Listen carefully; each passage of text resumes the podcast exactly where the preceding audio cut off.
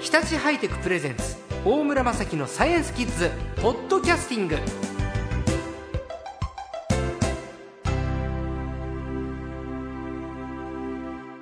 さあ今週の最高もですね前回に続きまして動物写真家の松橋俊光さんですこんにちはこんにちは。松橋さんは対話書房からその道のプロに聞く生き物の持ち方という本を出版されていてまあいろんな生き物の持ち方だ大和だ賞。だごめんごめん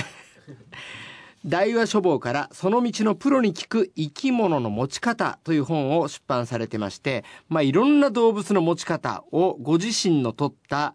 数百枚の写真で出してます。まあ、先週話したけど、ヘビとかね、ハムスターとかね、それからみんなのちょっと持ちづらかったカマキリ、こういったものもですね、持ち方を教えてもらったんですけれど、この時期やっぱり自分で捕まえたりするっていうのあるみんな。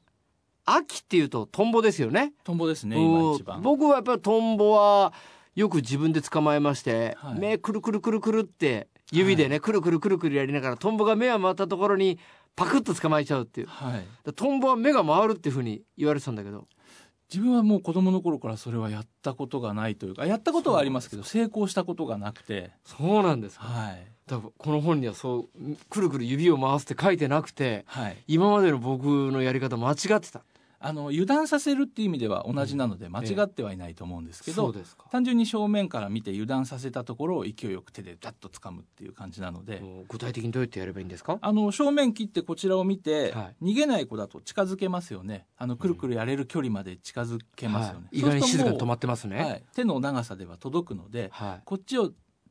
見てる時って分かりますよね、はいトンボがこっちに目線が来てる時って複眼で目がいっぱいなんですけど、はいその中でもこっち見てる時は黒目みたいにこっち向くんですよ。え、あのトンボのはいメガネの、はい、まあ歌でも歌われたトンボのメガネはの、はいあのメガネのはい目がこっちに目線感じるんですか。あの筒状になってるのでいっぱいの目の中でもこっち見てるとそこが見えるので黒目がこっち向いてるように見えるんですねええそこ、いやー勉強になる。そこがチャンスよなくん見でする。鬼山とかに遭遇したらよくチェックしなくちゃいけませんね。はいでこっち見たなと思ったらし視野に入ってない横からええズバッと手で羽なを掴んじゃうんですねトンボが自分を見てたら脇からパクって捕まえれば、はいそうです簡単に取れるってことですか。まああの慣れが必要ですかなりへえ。じゃあトンボの視線をこっちによこさせるにははいどうすればいいんですか。普通にちょっと口動かすとかでも注意を払えばいいだけなのでうん顔をちょっと目ピクってさせるとかするだけで注意するので動くものにやっぱり注意するので顔の動きより手を動かさないようにうん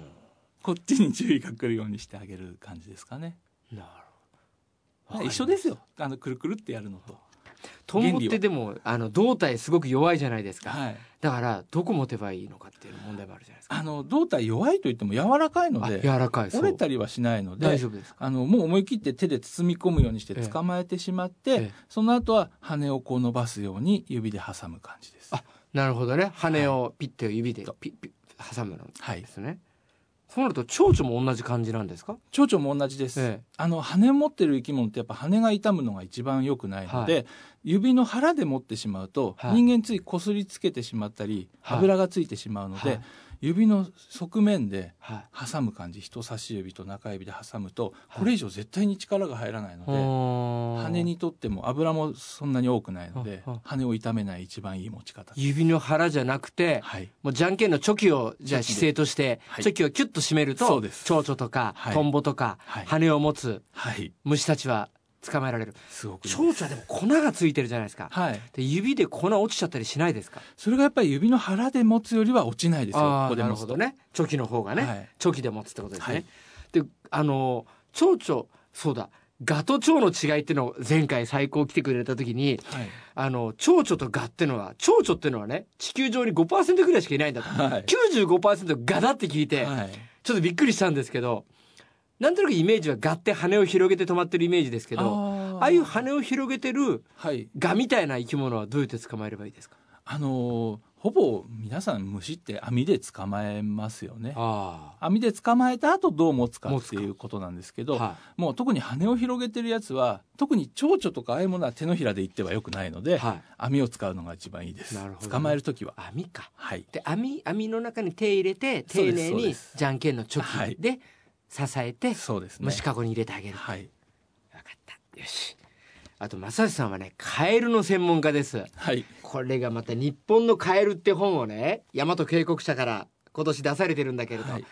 これは大した写真集ですねありがと多うござ分います僕日本一のカエルの写真集だと思ってるんですけれありがとうどございますも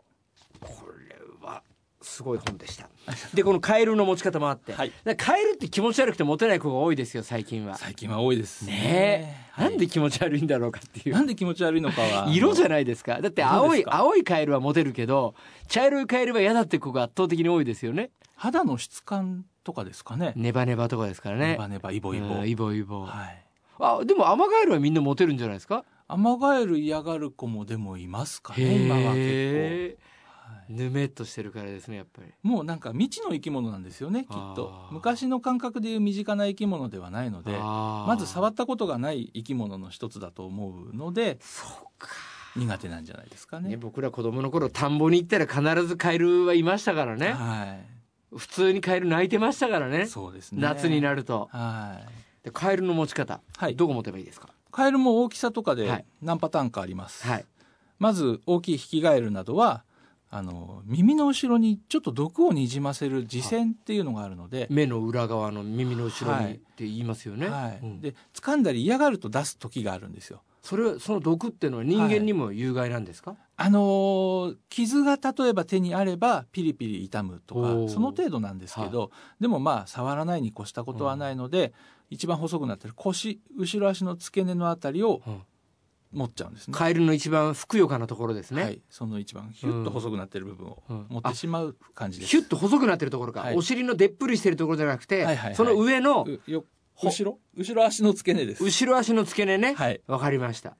ここを持つとカエルはも基本暴れなくなるのう、で、おーヒキガエルなどの大きなカエルにはそれが一番有効です。ままずラジオの前の君が引きガエルを持つ勇気を持つのが大事だねその次の段階じゃあいよいよ持とうって時に、はい。えー足の付け根の はい。ちょっとへこんだそうですね。くびれた部分をキュッと持ってやると、あの引きガエルも君の手の内にあるよってことだねそうですね。は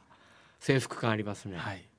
ちっちゃいアマガエルはどうすればいいですかアマガエルは基本的に弱いので、はい両手で包み込むように、特にどこを持つっていうことをしないのが一番いいです。両う方ん、両手でこう、空間を分けてあげはてい包んであげる感じ手です。で包んで、はいおにぎり握る感じですねそうですね。はうい。んなるほどわかりましたはい。でもそれじゃあピッて見ようと思ったらピョンって逃げちゃいますねちょっと隙間開けて覗くと必ず顔の方に飛んでくるので、はいまあそれも面白いかなるほなどと。そういうのに修正ですかカエルのあの近くのものに飛んでくっつくっていう癖があるのへでー葉っぱの上にいるものを撮影しようと思って近づくとカメラとか頭にピョンって飛んでくることが結構ありますはいこういうのは嬉しいんですねカメラマンとしてはそうですねなんかあの許された気がしますねああ、こういうの喜びでいいじゃないですか、はいあと一回食われたら離さないっていうすっぽんはどうですかすっぽんすっぽんはあの後ろの甲羅が柔らかくひひだひだっとなってる部分があるのええ分かりますか、はいあそこわかりをますつまんじゃえば一番だけどすっぽんにでも口指とか食われたら絶対離れないって言うじゃないですか、あのーすごく痛いので噛まれちゃいけないんですけど、もし噛まれてもはい水の中に入れるとか、はい床に足をつけてあげると逃げたいので、はい離して逃げていくのですっぽんに噛まれたら水の中に返してあげると、い、なくなるしつこく噛んでることはそんなにないそうああすっぽん意外にそうなんですか離せってやっちゃうとええ離さないですけどあなるほどね向こうに自由を与えてあげれば逃げていきます、へえもうおしまいいやー短すぎるなまた遊びに来てくださいねありがとうございますいやいや今週の最高は動物写真家の松橋俊光さんでしたどうもありがとうございましたありがとうございました